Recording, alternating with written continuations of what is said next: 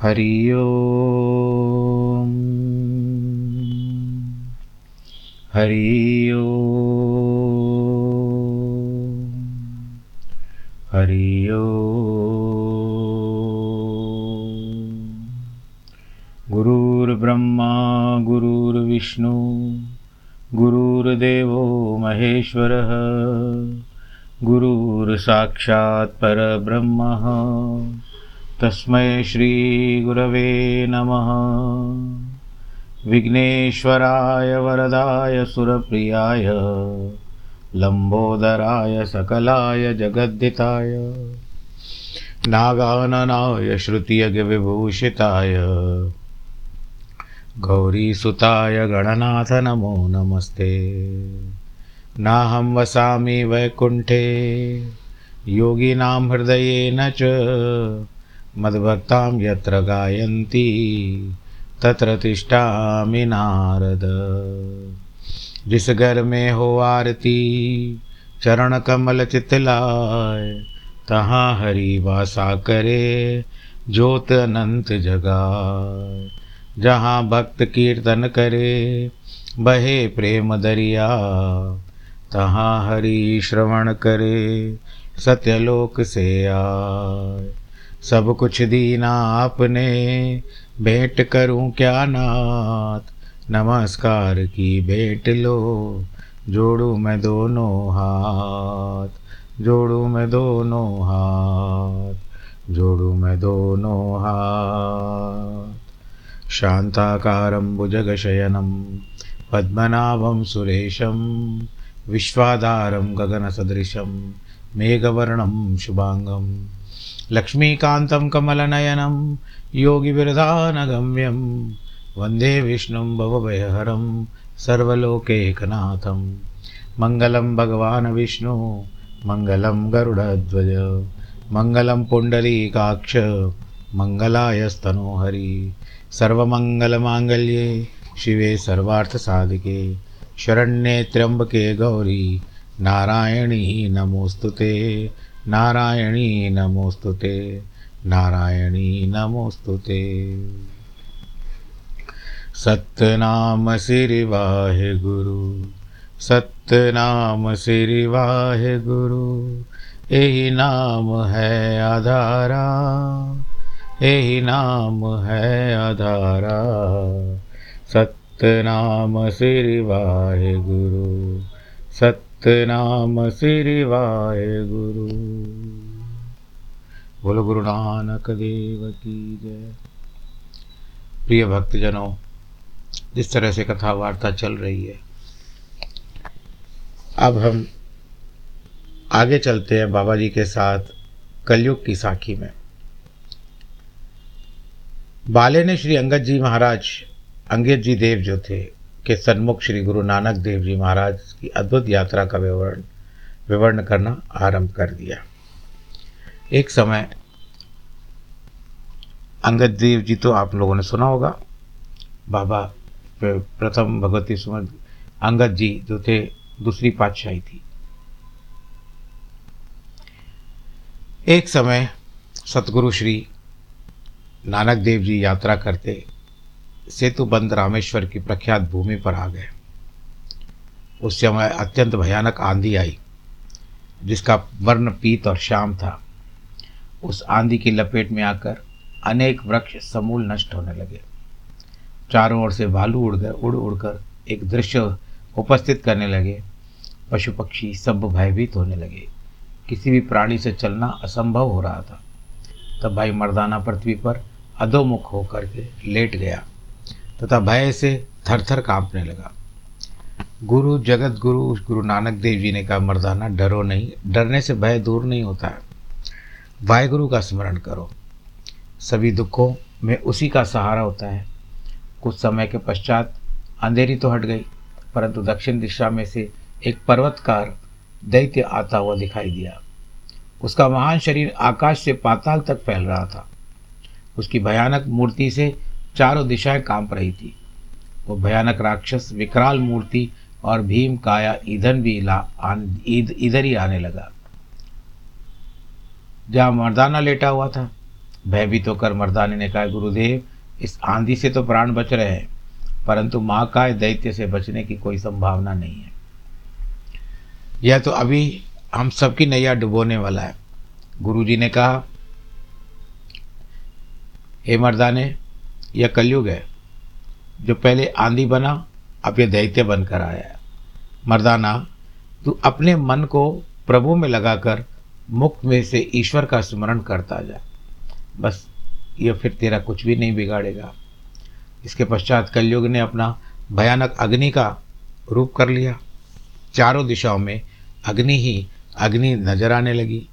अब तो मर्दाने के होश गुम हो गए तथा अपने को अपने वस्त्र में छिपाकर अधोमुख लेट गया। कहने लगा, हे गुरुजी, मुझे बचाओ। गुरुजी ने मुस्कुरा करके कहा, हे मर्दाने, आंधी और भयानक दैत्य की भांति यह अग्नि भी तेरा कुछ नहीं बिगाड़ सकती। बस वाहेगुरु का नाम जपता चल। इसके पश्चात कलयुग ने भयानक वर्षा का रूप धारण कर लिया। काली घटाओं ने आकाश के कोने कोना घेर लिया। वर्षा प्रलय काल की वर्षा के समान होने लगी। आसमान से कड़ कड़ शब्द होते हुए भयानक विद्युत चमकने लगे। तब पानी के साथ ईंट पत्थर की वर्षा आरंभ हो गई, परंतु पत्थर कंकर हम लोगों से दूर ही गिरते थे, जैसे कोई भयभीत करने की इच्छा के निकट नहीं मारता। तब भय मर्दाना महान दुखी होकर के कहता है, हे गुरुदेव, आपने हमें इस गहन वन में लाकर समाप्त करने की ठान रखी है क्या? बताओ, अब हमारे प्राण कैसे बचेंगे?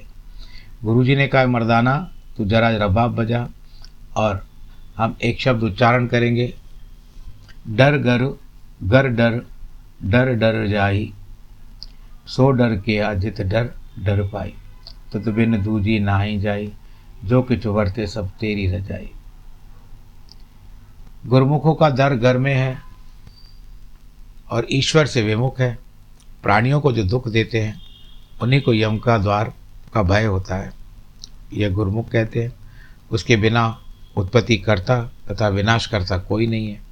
उस परमेश्वर की आज्ञा में ही जीव जाता है और नर जीवों को मार खा जाते हैं।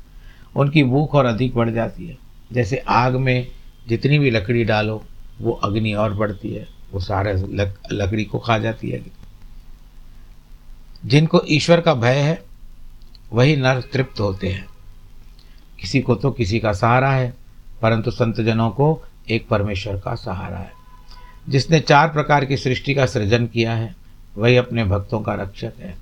नानक देव कहते हैं, प्राणी, यदि तुझे ईश्वर का भय होगा तब तो किसी जीव को दुखी नहीं कर सकेगा।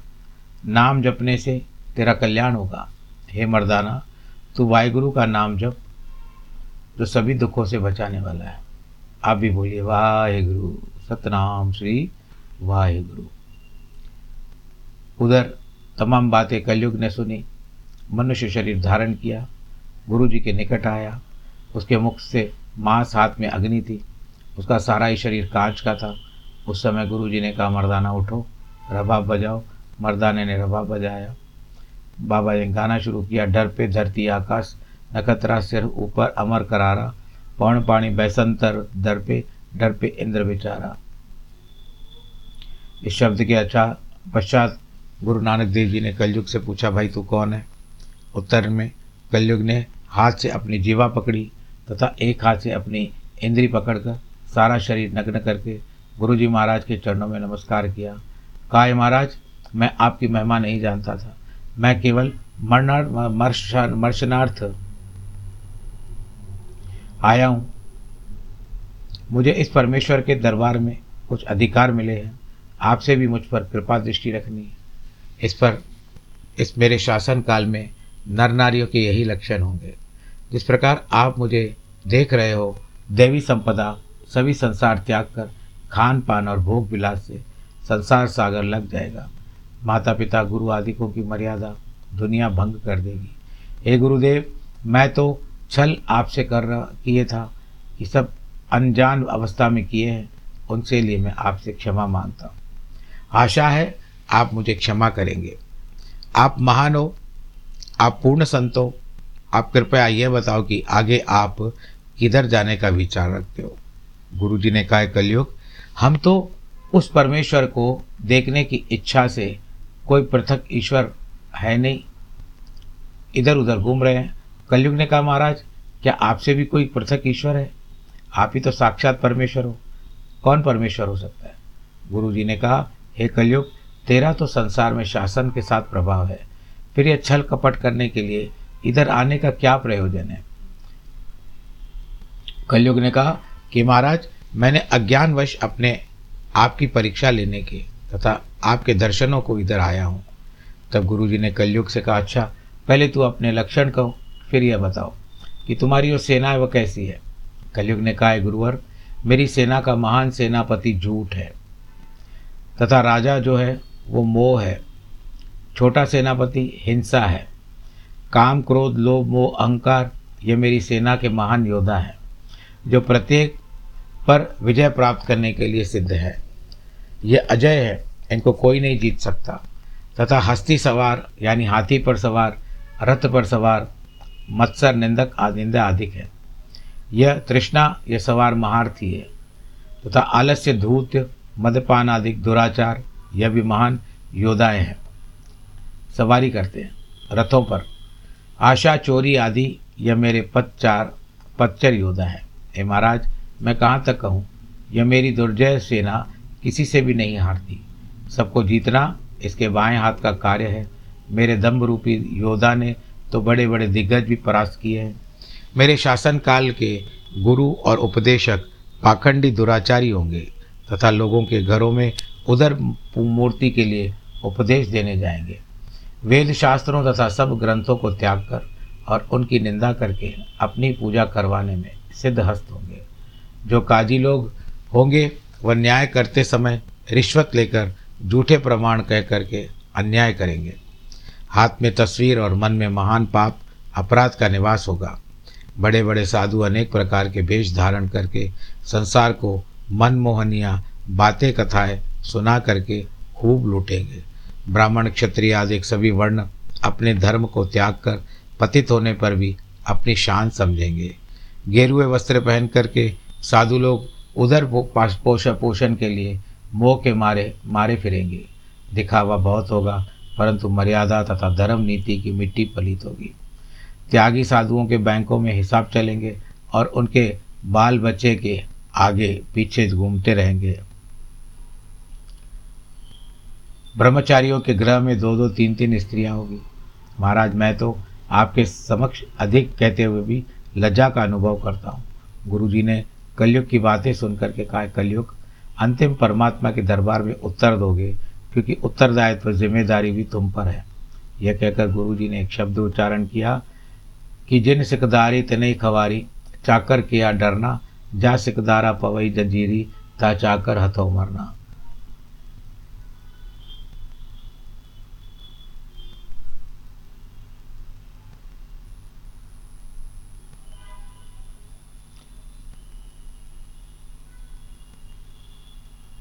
कलयुग ने भयभीत होकर के कहा, सत्पुरुषों, मैंने आपकी शरण इसीलिए स्वीकार की है, आप तो परमात्मा रूपी महाराजाधिराज हो, प्रधानमंत्री हो, जिस समय आप हिसाब लोगे उस समय आपने मुझ पर कृपा कर लेनी है, बस यही विनती है। गुरुजी ने कहा, अच्छा जब वह समय आएगा तो हम कुछ ना कुछ तुम पर कृपा करेंगे। कलयुग ने कहा, इसमें तो संदेह नहीं है, परंतु मुझे कैसे विश्वास हो, यदि आप कुछ भेंट मुझसे ग्रहण करें तब मुझे विश्वास होगा कि आप मेरे पर कृपा दृष्टि करोगे, अन्यथा नहीं। उत्तर में गुरुजी ने कहा, हमने तो सुखों को छोड़कर दुख प्राप्त किया है, इसलिए हम किसी से भेंट नहीं को स्वीकार नहीं करते। तो कलयुग ने कहा, देव देवों के देव, तब मेरी तसल्ली किस प्रकार होगी? गुरुजी ने कहा, अच्छा ये बताओ तुम्हारे पास क्या क्या वस्तु है, मुझे देने को जो तैयार हो।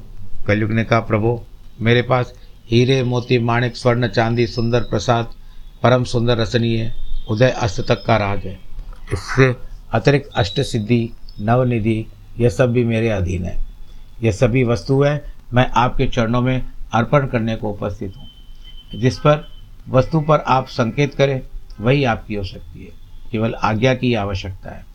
गुरुजी ने कहा, हम इन वस्तुओं में किसी को भी नहीं स्वीकार करते। यह कह करके पवित्र शब्द का कहते हैं कि मोती तमंदर उसरई रतनी न होई जुड़ाओ, कस्तूरी कुंगू अगार अगर चंदन लीप आवे चाओ मत देख भूला विसरे तेरा तिग ना आवे नाओ। ऊपर का शब्द सुनकर कलयुग ने कहा, गुरु जी मैं तो आपका शिष्य होने को आया हूँ, यदि कहो तो आपके लिए एक मोतियों का बंदर मंदिर बनवा लूँ और उसमें हीरे जड़वा दूँ, उस मंदिर में कस्तूरी आदि का लेपन हो जाए। यदि आपने निवास करना हो तो एक बहुमूल्य चारपाई जिसके नाले जड़े हो लाल लड़े हो जड़े हो अब आपकी आज्ञा से बन सकती है। गुरुजी ने कहा, कलयुग में अनित्य सुंदरता को नहीं मैं और नित्य पदार्थ तो पार ब्रह्म परमेश्वर उसी को चाहता हूँ। अनित्य वस्तु स्थिर नहीं होती, जो स्थिर नहीं होती वही दुख का कारण है। राज्य आदि भी अनित्य है, फिर इसमें अभिमान तथा सत्सरता उत्पन्न हो जाती है जो पुरुष की अधोगति का कारण है। कलयुग यह तेरी अत्यंत श्रद्धा है तो मैं तुमसे 10वें अवतार धारण करके सभी कुछ राज्य सिद्धि आदि लूँगा, अर्थात श्री गुरु गोविंद सिंह जी के रूप में तुम्हारी भेंट अवश्य स्वीकार करूँगा। गुरु गोविंद की बात चल रही है, बोलो गुरु नानक देव की जय। अब ये गुरु नानक देव जी हैं, फिर गुरु गोविंद जी के समय में आते। तब गुरु जी ने कहा, कलयुग तुमने अपनी संपदा और विभूति तो बता दी, इसके अतिरिक्त और भी कुछ तुम्हारे पास हो तो वो बताओ, मैं उससे सुनना चाहता हूँ।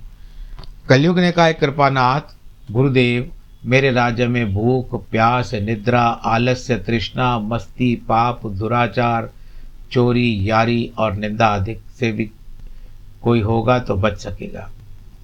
गुणी पुरुषों का अपमान होगा, सत्यवक्ता को लोग मूर्ख कहेंगे और जो कुछ बहुत बोलेगा वह अगर मूर्ख भी होगा तो उसको गुणी कहलाया जाएगा, वही राजाओं के निकट स्थान प्राप्त करेगा। पापी पुरुष के घर संतान अधिक होगी और कृष्ण के घर में धन अधिक होगा तथा ब्राह्मण लोग व्यापार करने लगेंगे, जमींदारी करेंगे। शूद्रों का मान होगा, तत्वज्ञानी वेद वक्ता भूखे मरेंगे। राजा लोग सदैव धनहीन रहेंगे, प्रजा को लूटना उनका कर्तव्य हो जाएगा। अनेक प्रकार के टैक्स लगा करके प्रजा का रक्त घोषण किया जाएगा। पति अपनी स्वरूपा नारी को त्याग कर कुरूपा से प्रेम करेगा, पत्नी अपने पति का त्याग कर पर पुरुष के साथ प्रेम संबंध जोड़ेगी। पुत्र कहेंगे हमारा पिता मूर्ख है तथा बहन भाई के झगड़े राज दरबार में चलेंगे। क्षणिक धन सुख तथा स्त्री सुख के लिए खून की नदियां बहा दी जाएगी।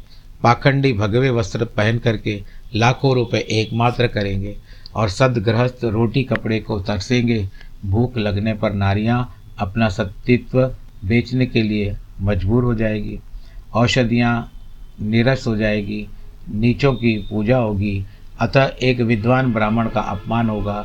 वो गुरु वर मेरे शासन काल में यह बातें होगी, यह ईश्वरीय आज्ञा है। परंतु ये गुरुदेव मैं चाहता हूँ कि कुछ आपकी सेवा करके आपसे आशीर्वाद प्राप्त करूँ। गुरुजी ने प्रसन्न होकर के कहा, हे कलयुग हमें जो कोई इच्छा नहीं है पर तुम्हें आशीर्वाद देते हैं कि तमाम युगों से तेरा प्रभाव बहुत अधिक होगा। परंतु जो प्रभु कीर्ति का ज्ञान करेगा उसकी महिमा भी बहुत होगी। जो प्राणी सतयुग में 1,00,000 वर्ष का तपस्या करे तथा त्रेता में 10,000 द्वापर में 1,000 वर्ष तपस्या करने से जो फल मिलता है वह तेरे युग में अति अल्प काल में प्रभु भक्ति द्वारा वही गति कलयुग के जीव को प्राप्त कर लेगा। जो तू हमें भेंट करना चाहता है वह भेंट हम तेरी 10वें अवतार के रूप में स्वीकार करेंगे। जैसा कि हमने पहले भी कहा है कि तब हाथ जोड़कर कलयुग ने कहा, महाराज मैं आपका दर्शन करके कृतकृत्य हो गया हूँ। आपसे प्रतिज्ञा करता हूँ कि मैं आपके जो शिष्य सिख होंगे उनके निकट कभी नहीं जाऊँगा और ना ही उन पर कोई प्रभाव पड़ेगा तथा जो दम्भी पाखंडी होंगे उन पर ही मेरा असर होगा। गुरुजी ने कहा, कलयुग जो तुमने यह प्रण किया है कि मैं सिखों के निकट नहीं जाऊंगा, हमें यह प्रण रूपी तेरी भेंट प्रसन्नता से मेरे मन में प्रसन्नता उत्पन्न कर रही है। परमात्मा तेरी भावना अटल रखे, हमारे शिष्यों से तू सदैव दूर रहे, फिर वे सिख तेरे दूषित कृत्यों से बचे रहें। कलयुग ने फिर कहा, गुरुजी जो आपके सेवक होंगे उन पर मेरा प्रभाव बिल्कुल नहीं होगा। यह मेरा प्राण सत्य है और जो कुछ आप मुझे आज्ञा दें वही होगा। गुरु जी ने कहा, बस जहाँ हमारा कीर्तन गायन पाठ आदि होता हो वहाँ तुमको नहीं जाना है, बाहर ही ठहरना होगा, बस यही हमारी आज्ञा है। कलयुग ने कहा, महाराज जहाँ आपकी अथवा ईश्वर की महिमा की जाती है वहाँ बैठकर कुछ परलोक सुधार लूँ तथा कड़ा प्रसाद आग आपके मुख में डालकर शरीर पवित्र कर लूँ। गुरुजी ने कलयुग की अपार श्रद्धा देख करके उसे अपना सिख बना लिया। तब कलयुग ने गुरुजी की अपार स्तुति की और कहा कि महाराज मैं आपके जो सच्चे सिख होंगे उनके पास नहीं जाऊंगा, परंतु जो पाखंडी होंगे उन पर मेरा प्रभाव जरूर होगा। इतना कह करके कलयुग जी के चरणों में नमस्कार करके चला गया और गुरु जी वहाँ से आगे भ्रमण के लिए निकल गए। बोलो गुरु नानक देव की जय। अब हम तिलंग की कथा पर आते हैं। संसार को उपदेश का अमृत पिलाते पिलाते गुरुजी तिलंग देश में आ गए, आसन लगा दिया। एक क्षत्रिय गुरुजी के निकट कहने लगा, हे महाराज आप जो कुछ आज्ञा करो सो हाजिर किया जाए। गुरुजी ने कहा, भक्तवर जो कुछ परमात्मा ने भेज देगा वही स्वीकार है। उसे अपने साथियों को कहा, आगे जितने अतिथि आते रहे सब उस पर कुछ न कुछ मांगते हैं, परंतु यह संत परम संतोषी है जो किसी वस्तु की इच्छा नहीं रखते।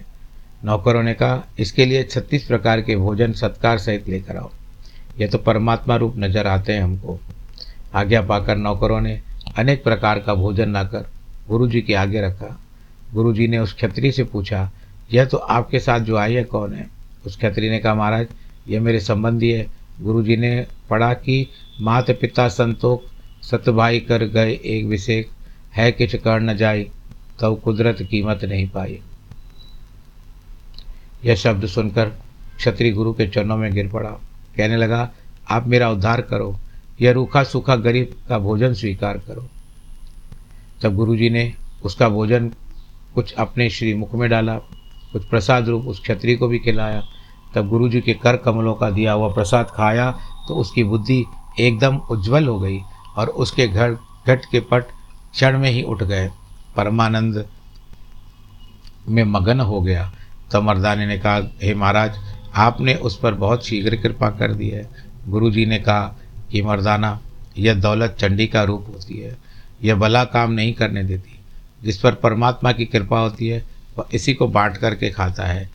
एक तो किसी और को कुछ देना और फिर उस पर नम्रता और अपनाना, अर्थात जो कुछ भी दान करना वह जिसको देना है उससे नम्रतापूर्वक स्वीकार करके ही भीख मांगनी ये उत्तम तथा निर्मल मन वालों का काम है, तथा जो ये प्रकार करता है उस पर ईश्वर की अपार कृपा समझ लो, क्योंकि अनेक लोग दान करते समय अभिमान करते हैं और मन में अहंकार समाया होता है, इसलिए उनकी बुद्धि निर्मल नहीं होती, उनका दान भी तामस दान होता है। इसके पश्चात उसके कुटुंबियों को गुरुजी ने कहा, हमने तो इसके 4 प्रकार बातें करनी है, तुम बाहर बैठ जाओ। जब 4 प्रहर हो गए तब गुरुजी ने रिश्तेदारों को कहा कि सज्जनों अब कि इसकी मृत्यु होने वाली है, तुम उसका सम्मान करो। इतना सुनकर सब रोने लगे। फिर प्रहर के पीछे वह सिधार गया। तब संबंधियों ने उसका विमान बनाकर, जो अर्थी बनाते हैं, सभी तैयारी की। उसकी अर्थी को शमशान भूमि में ले गए, उसका अंतिम संस्कार कर दिया। तब स्नान आदि करके उसके संबंधी गुरुजी से कहने लगे, महाराज ये आपके दर्शनों को आया था, इसकी मृत्यु हो गई। आप ईश्वर के प्यारे हैं, आप इसकी सद्गति के लिए परमात्मा से प्रार्थना करें। गुरुजी ने उनके शब्द सुनकर मर्दाने ने कहा, मर्दाना रबाब बजाओ, तब हम एक शब्द कहेंगे। मर्दाने ने रबाब बजाया। गुरुजी कहते, वडहंस मैला अलहाणिया धन सिरंदा सचा पातिसाओ जिन जग धंधे लाया।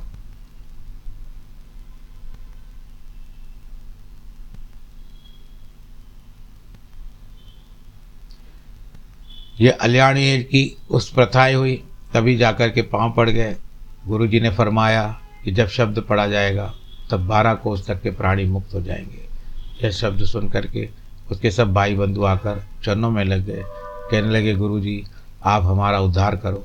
तब गुरुजी ने उन लोगों को भी सिक्खी की दीक्षा दी और कहा कि धर्म की वृत्ति करनी है, सत्य बोलना फिर ईश्वर का नाम दान दिया और वहाँ धार्मिक काम करो, ऐसा कहा जो अतिथि आए उसकी सेवा करो।